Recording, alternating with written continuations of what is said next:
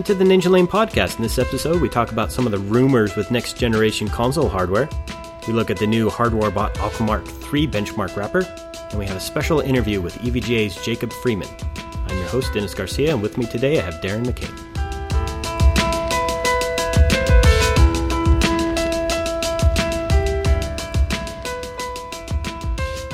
I understand you want to talk about next generation consoles for some reason or another. You know, I do. There is some really great news, or, well, rather rumor, out there about the latest consoles. Some of the speculation is the hardware specifications. Well, we like hardware here, so what what we got here? Well, it's even more interesting than that because it turns out that both the new PlayStation 4, which is codenamed Orbis, and the Xbox 720, which is codenamed Next, have a hardware list that looks an awful lot like a mid range gaming PC. Imagine that. You know, the original Xbox looked a lot like a mid range gaming PC. Yeah, and the old PlayStation 3 kind of threw all that caution to the wind when it came out with the crazy multi core technology and Yeah, that cell processor of doom and Exactly. Now, you know that I am a big fan of the PlayStation 3. I use it for a lot of things, and I never did pick up the last Xbox. I do have a 360 and I had the original Xbox. I'm going to say it has more dust on it than, you know, most everything else in my house. And I tend to use my PlayStation 3 as more of a multimedia box than a gaming box most weeks, but Yeah. it gets used nearly daily, so it's exciting. And the rumor mill is saying that PlayStation is going to beat Xbox at least to the punch and announce it maybe February 20th, which could be about the time you're listening to this. So, what are they saying about the PlayStation 4 that's so exciting that we can't just wait? Well, since we're a hardware site, I thought it would be fun to kind of roll through the rumored hardware and just kind of talk about where that positions it and some of the strengths and weaknesses, and, and just in general, uh, why there's a convergence between console hardware and PC hardware and what that might mean to us as gamers. Right. Well, you know, I've kind of looked over the spec sheet a little bit and I can see where you're going, so let's let's get into it.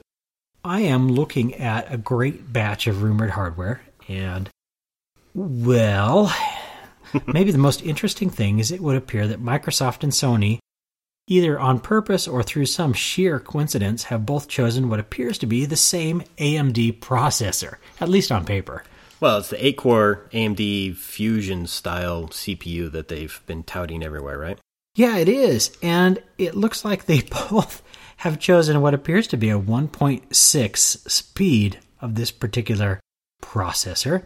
Well, as we know, more cores is actually better than a faster core speed. That's true too, especially with uh, you know a set video game when you can program specifically what each thread's going to do. So Right. there's a big advantage to that in the console world because we'll end up with multi-threaded games from the get-go. Well, yeah, you'll get multi-threaded games, and you'll include things like physics processing, and you can dedicate two cores to the game and maybe four cores to the physics processing, and you're not going to have any slowdown. Whereas on a PC, you're going to have to dedicate like an entire video card to physics processing. Well, that's maybe where things are most interesting because a 1.68 core CPU is right kind of in the dead center of at least the GPU speed, but with 8 cores, it's ahead of where most gaming PCs are today. And the biggest reason for that is most games are not multi threaded on the PC or really anywhere. Well, we can thank consoles for that, I think. Yeah, we can. And that's a good point to make fairly early on in this discussion is a lot of the games, the biggest complaint of PC users, are designed to be ported or designed specifically with Xbox and or PlayStation 3 in mind when they're designed and built. If AMD has supplied processors to both PlayStation and Xbox, how's that going to make an advantage to the game developer? Well, it does, at least on the surface, again, if rumors can be believed, make it very easy for you to port games across, which hasn't been true in the past. In fact, most designers would tell you that designing for the Xbox has been much easier, or at least it was initially. Now I think they're kind of used to both systems. I mean, it's been five or six years. Yeah. Well, the big advantage of the Xbox was that you could use the Windows libraries to develop your games. So mm-hmm. then it could be ported to the PC rather easily. Well, and the difference between DirectX on the Xbox and the OpenGL on the PlayStation 3 kind of led to you having to think of both specifically. And I should point out that there is a third console, of course, in the console war every generation, and that's the Wii. and they released their Wii U, which, you know, doesn't we can- seem to be getting a lot of fanfare, but it also uses an AMD processor. So in this generation, at least, AMD wins across the board. Yeah. Now, in the past, we had uh, like the original Xbox. It was Intel CPU and an NVIDIA GPU. Uh huh. Now, what's the GPUs that are going to be in the PlayStation and the uh, the Xbox? According to the rumor mill. Well, you know, you've already mentioned Fusion, which of course means that we have to have an AMD integrated solution. Yep. That's what Fusion means. And looking at the rumor mill, the PlayStation 4 is using what seems to be the 7970M Radeon. That would be the mobile edition. Yeah, the mobile edition, which makes sense because it uses less energy and requires less heat sink. yeah, I think the heat is probably the biggest driving factor there. Well, especially since people know that some PlayStations have had problems with overheating in the past. Well, Xbox too. And Xbox has had problems with everything overheating. Yeah. But, you know, it's not real common knowledge. So the difference between the M and the regular 7970 is uh, pretty negligible when it comes to mobile gaming. I mean, we're losing shaders, a little bit of memory. The point being is that, you know, it is a current generation, at least at the moment, Radeon processor. Yeah. There's some speculation about what the Xbox 720 is running too. Now, they haven't named a specific architecture. They mentioned a, a core speed, and Uh-huh. what was it? The PlayStation 4 was at 850 megahertz, whereas the Xbox was at 800 megahertz. Uh huh, 800 megahertz. So that's a, a pretty low clocked uh, 7970, which is where the M comes from, which Mm-hmm. might put it in the range of probably a 7850 ish. And of course, that makes it very easy to jump to the conclusion that the PlayStation 3 is going to have much more dramatic hardware because it has that advantage. But there is another difference too in the way the memory is being handled. If, again, the rumors can be believed, the PlayStation 4 is looking at 8 gigs of RAM, but it's an integrated 8 gigs as opposed to a discrete 8 gigs in the Xbox 720. Oh, okay. Well, basically, that's going to be the difference of your video card using shared memory or having dedicated video memory. So Mm-hmm. your CPU is going to have 8 gigs in the Xbox, whereas in the PlayStation, you might have 8 gigs, but two of that might be dedicated to video processing. Yeah, and that's where things get a little vague because we're not really 100% certain how the memory is going to be used. We know that they're both supposed to be using DDR3, which is not a big surprise. Yeah. Now, DDR3 for video is not ideal, as we know in the PC world. Mm-hmm.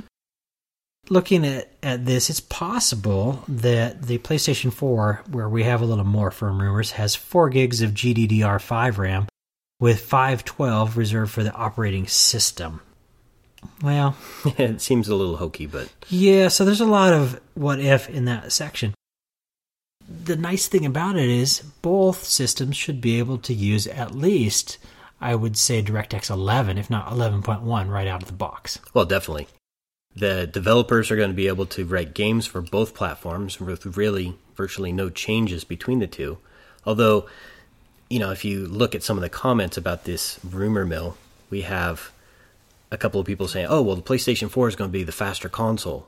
Well, speaking from the mind of a developer, that doesn't really matter because we want to build a game that's going to work on all consoles and without a lot of code changes between the two. So we're going to be coding to the lowest common denominator, which might be the quote unquote slowest one, the Xbox 720. And that's the other really interesting thing about having both of them with, at least on paper in the rumor mill, the same core processing speed because the common denominator may be the video in this case or the RAM. So we may end up with exactly the same code going to the slower, smaller video card and the slower, smaller way that the RAM is being utilized. Mm-hmm. And you might not see that other stuff being used except for exclusive titles that maybe tout higher texture packages or or Yeah. something. Something like you buy the game and then you download the high res package over DLC or something like that. Also interesting, and there are a lot of specs out there, definitely worth a Google, is that both machines are going to be using it looks like a 6X Blu-ray drive. Ooh, that would be a first.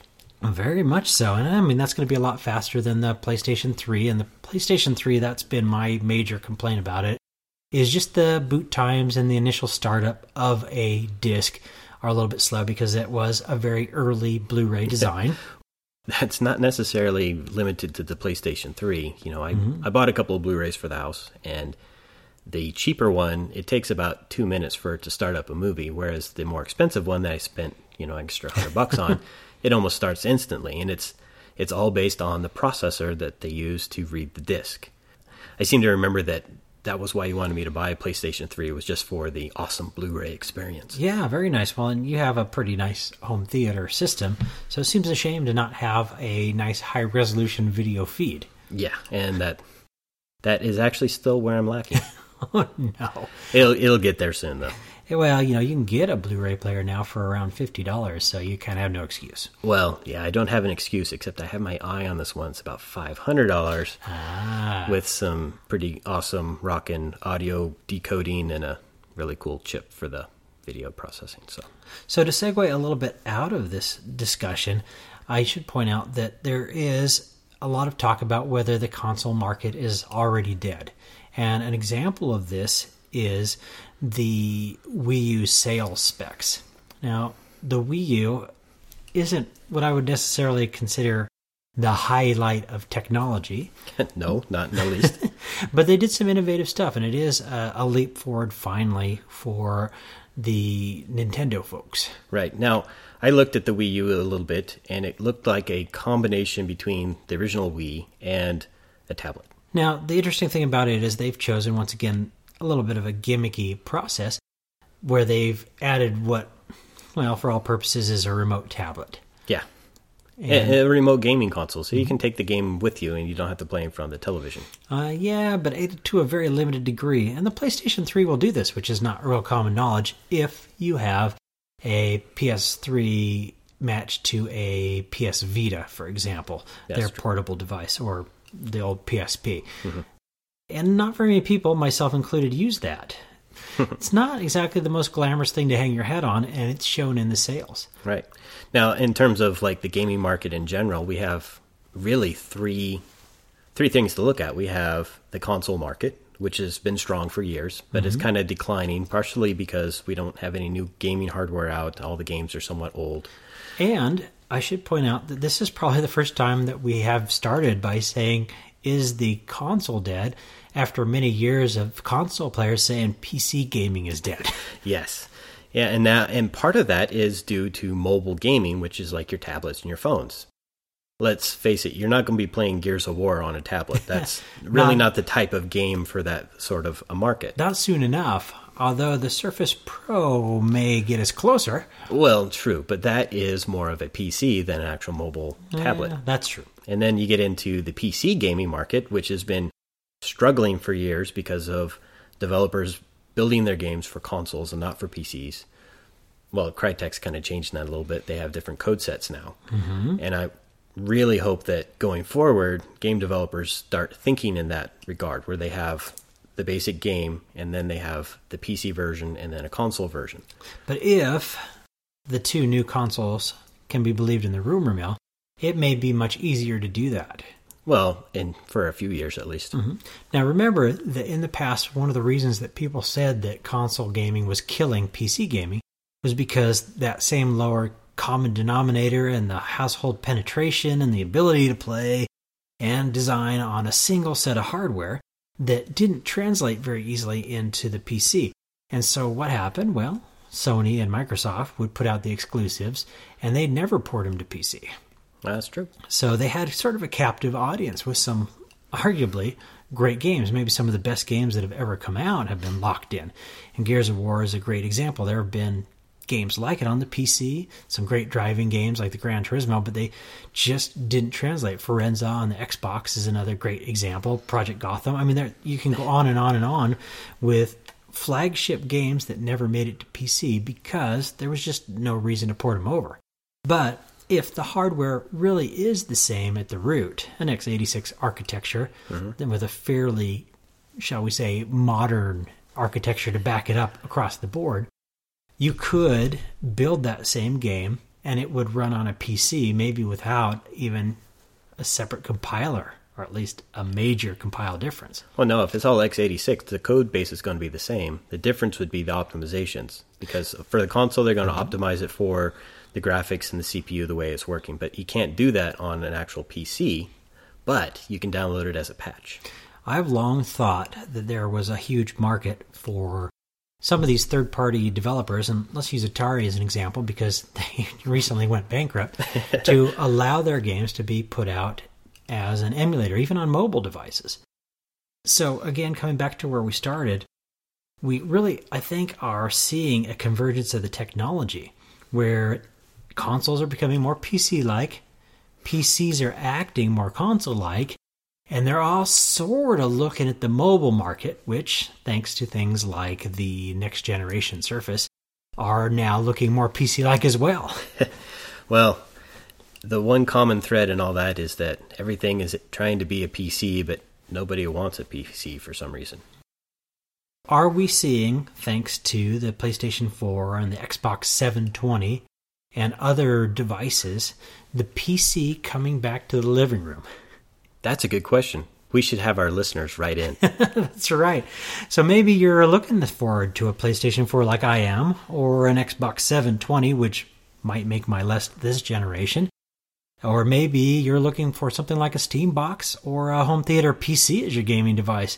The big question is do you think that console gaming is dead, or is PC gaming and console gaming really merging back together?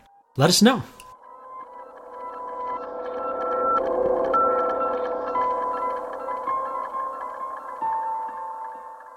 Dennis, it's been a while since we've had a hardware bot update. Any news on that front? Oh, quite a bit of news, actually. They have released a new wrapper for Aquamark 3.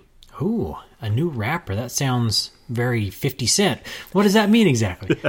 Well, to run Aquamark 3, you had to run this little game benchmark, and then you had to make a screenshot for within the game, and then bring that into your desktop after you closed it, and then create another screenshot for submissions. awesome. Yeah, a big pain in the butt, let me tell you. And it didn't really work too well with Vista. It didn't work well with Windows 7. You had to change some settings, and yeah, it was a big mess. The biggest mess, though, was all of that manipulation introduced errors and also a little bit of cheating here and there. believe it or not. Uh oh. So the wrapper that HardwareBot has created is the new official way to submit Aquamark scores to be ranked.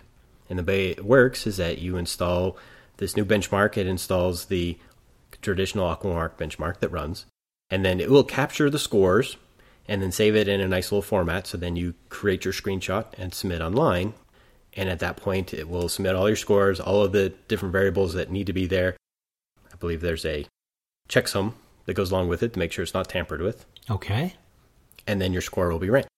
Is this Aquamark 3 new or just the wrapper new? The wrapper is new. The benchmark is one of the first ones, I believe, that they started running after some of the 2D stuff. So, if what I'm hearing is correct, it sounds like this has got a lot of huge advantages because we're eliminating human error, we're making the mm-hmm. submission process easier, Yep. And we're eliminating cheating, which is always a big, big plus. Well, I'm not going to say it's eliminating cheating because I'm sure somebody's going to figure out a way to around it to in- interject some of their own uh, numbers before the screenshot is done. But it's going to reduce it immensely. Well, there's always a way to do that sort of stuff if you want it bad enough. Now, this isn't the first wrapper that HardwareBot has released. It's not actually the first benchmark that they've released either. When the Heaven benchmark came out, that was a DirectX 11, DirectX 9 benchmark. Our robot worked on a wrapper for that so that it basically does the same thing. It's all self contained. So when you install it, you have the option to install GPU Z and CPU Z. You can run the benchmark, it saves your score.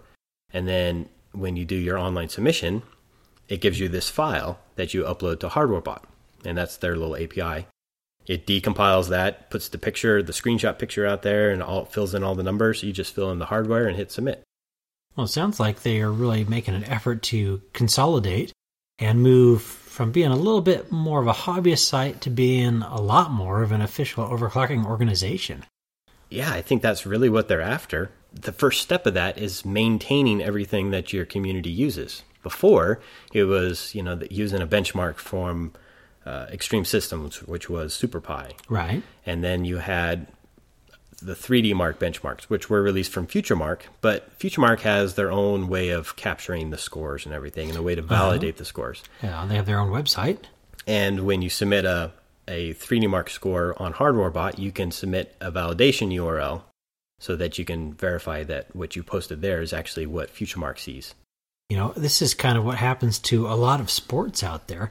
You know, to get that growth and that consistency, you really have to have a, a consistent, stable ruling body, or at least a, you know, like a referee to keep everybody on the up and up. So it sounds like, you know, this is a huge stride in getting to that level, which will help to make it so overclocking has a little more legitimacy and a lot more structure. And a little bit more support from the manufacturers that are building hardware for us.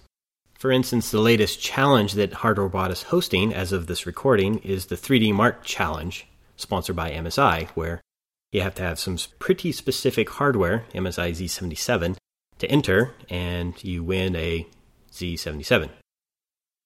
So those things aside, and you know the marketing aspects of it, MSI is supporting FutureMark and supporting HardwareBot, giving some great hardware back for your efforts, and supporting overclocking as a whole.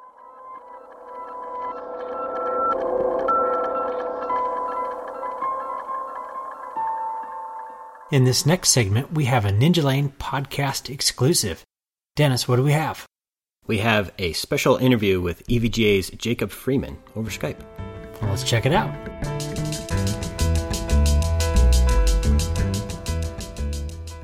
So, hello, Jacob. Welcome to the Ninjalane podcast. Could you introduce yourself? Sure, and uh, thanks for having me. My name is Jacob Freeman, and I am a product manager at EVGA.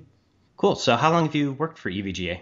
It's been um, a little over seven years now. Wow, that's quite a long time. Based on our discussions at the various trade shows, I understand you're quite the hardware enthusiast. What can you tell me about your main rig? so, yeah, I am a hardware enthusiast and I uh, upgrade quite often. Right now, I have a Z77 uh, FTW motherboard with a 3770K. A long, long time ago, I got a, um, a single stage phase change cooler off of. Uh, a guy from Extreme Systems used to build them many years ago, and so I've still been running that, and it still runs pretty good. Have you uh, overclocked that thing then? Oh yeah, yeah. The uh, the CPU is a pretty good one. It does about 5.4 gigahertz. Nice. So as we all know, the single stage phase chillers bring your CPU down below zero. Uh, mm-hmm. Did you have to do any special setup to get that thing to run? Yeah, you uh, mainly just want to make sure that the CPU is well insulated so that you know you don't get any um, air basically getting into the CPU socket where it could cause condensation. So you have to kind of take some extra measures there to um, use foam and actually I use I, I now I use rubber eraser which is kind of acts in the same way. It just blocks off all the little holes to keep the air out of the socket. Yeah, spoken like a true enthusiast. So, are you a gamer as well? yeah. So, what uh, what's your favorite type of game? Uh, I would have to say first-person shooters. Yeah, same here. So, any titles you've been playing lately? Well, I beat Far Cry 3 recently, and um, although it's not a first-person shooter, I also beat Hitman Absolution. I'm a pretty big Hitman fan from all the way back from Hitman 1. And uh, so uh, I beat Hitman Absolution, and uh, the Crysis 3 beta just came out, so I've been kind of uh, messing around with that one a bit too. Yeah, I just downloaded that one myself, going to give it a shot. As I've mentioned in several other podcasts, I've been uh, playing a lot of Borderlands 2. Have you played that game yet? Oh yeah, yeah, Borderlands 2. So you got a, you have a level 50 yet? No, not quite to that level, but uh, I did play a lot of Borderlands 2. I haven't touched it in in a while, but I think I should get back and do it now. We'll have to go rating one of these days. So yeah. Well, the reason I asked you to be on the podcast is I wanted to hear more about the X79 motherboard that you were showing at CES, the X79 Dark. What can you tell me about that? Yep. So the X79 Dark uh, motherboard is a brand new, well, X79 platform from EVGA, and uh, the basic idea on this one is we launched our X79 lineup uh, a while back, about a year or maybe actually more than that And yeah, it was one of the first ones on the market. Actually, yeah, we we launched it when the X79 platform launched, and you know that was quite some time ago. And the boards were okay, but they were missing some features that uh, some enthusiasts really wanted. Most notably was uh, the 8 DIMM support. And uh, there was a lot of other things as well, like SATA 6G, uh, more SATA 6G ports, and um, various other little things here and there. So uh, what we uh, wanted to do was kind of redesign the entire board from the ground up and incorporate all of that and more into this board. You know, it has a brand new VRM that's much more efficient than the, than the previous one. It has uh, more SATA 6G ports. It has eight DIMMs. It has a um, better optimized PCI Express layout, meaning that you can run 4OS Li in a standard eATX form factor. Previously, we had to do XLATX. And um, you know that just comes down to just laying out the board in the proper way, and you know because the socket size is so large that you really have to position things in a certain way to get everything to fit properly. So you know we really spent a lot of time to uh, try to find the best way to optimize that. I have a picture of the board up right now, which I'll put in the show notes. I see you have more SATA 6 ports on there. You know, six of them come out of the the Southbridge or the MCP. So did you have to use another controller? Yeah, we're using a, uh, a Marvell controller to uh, to get the other ones. You still have the standard PCI Express disables and bench top buttons and whatnot? Yep, and uh, one thing that, that I can say that we are planning to have on this board is um, this may be uh, one of the first boards that'll have a brand new EVGA BIOS, basically a brand new GUI BIOS that we've been working on for some time, and uh, we hope we can make it in time for the launch of this board. So we're pretty excited about that one. We we've been actually we've been uh, working on it for some time. Can't wait to to have it on the market. Now the board that you were showing at CES has the um, the non-standard socket, so it doesn't have the threaded ports on it for the heatsink. And I just see four holes around the around the CPU socket. Was that on purpose intentionally yeah. or actually we plan to include both brackets so you can use different types of coolers on the on the CPU. Is it going to follow the I hate to mention it, but the ASUS model where it has the threads under the board or is it going to be on top like the standard X79? Um, well, it'll it'll have um, both the version that you saw and also the thread the standard version with the threads on top. Okay, great. In the past, most EVGA motherboards were designed to fit into one of three major hardware tiers. The LE and SLI boards were always at the bottom end, and the For the Win FTW was in the middle, and then the classified edition was the flagship. Each board often catered to the intended usage. Mm-hmm. So, where do you see the X79 Dark fitting in this model? Uh, definitely, the Dark would sit in in this uh, in the X79 lineup. It would definitely fit above the classified version. But with that being said, it's not going to be unreasonably expensive. Um, wanted to be reasonably priced. Probably going to be anywhere from 350 to 399. Well, that's not too bad.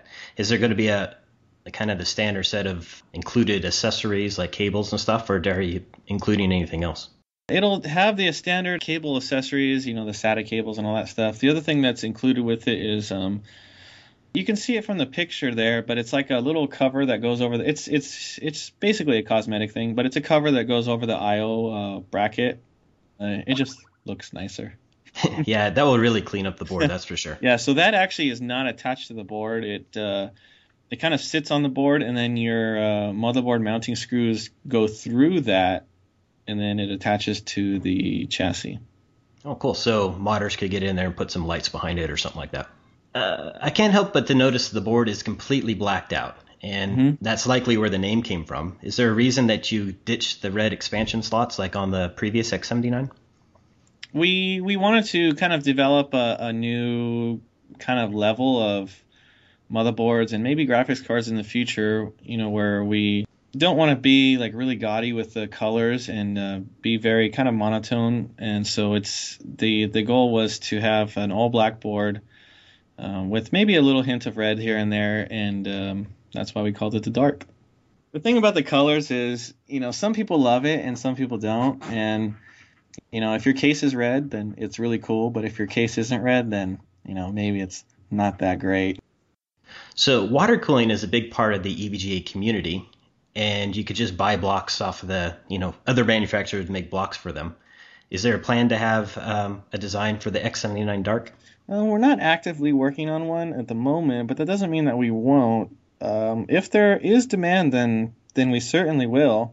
yeah, that that one kind of remains to be seen. It doesn't it it's it doesn't take us too long to design the block, so if we do see demand for it, then we can turn one around pretty quickly. We did one for the classified board, and that one did okay. So you know we may may consider to do one here as well. I've met with Vince, aka Kingpin, several times, and I understand that he's your in-house overclocker. Did he help EVGA in any of the aspects of the X79 Dark? Yep, a lot. so just from your standard overclocking, or did he get in there and help with some of the design layout? He certainly helped with the layout, but I would say more on the overclocking, and especially on the BIOS side, uh, making sure it has all the knobs that uh, you know the extreme overclockers like Vince Vince need, and uh, it's able to run uh, stable at the very high end overclock settings as well. So he certainly assisted a lot with that. You mentioned that the X79 Dark was a completely new design. Are there any plans to refresh any of the other EVGA motherboards in the X79 lineup? Uh, not at the moment. Uh, I can say that we are 100% focused on delivering this product. We don't have any active uh, designs for any other X79 boards at the at this particular moment. Well, we do have Haswell on the way, so there's probably mm-hmm. a lot of effort into those boards. Yep, and uh, you know, so we're focused on uh, the X79 X79 Dark as well as next generation platforms at the moment. Thanks for talking with me on the Ninjalane podcast. This has been a great overview of the new X79 Dark that we should see on the market here pretty soon. I'll have photos posted in the show notes and if any of our listeners have questions or want more information, what's the best way for them to contact you? Uh, I would say probably the EVGA forums. Uh, we are pretty active in our forums, and you know if there's any questions that we're able to answer, we uh, certainly want to do that. Well, great. Well, I hope to have you again on the Ninjalane podcast. And yeah, thank you very much. No problem. And have a good evening.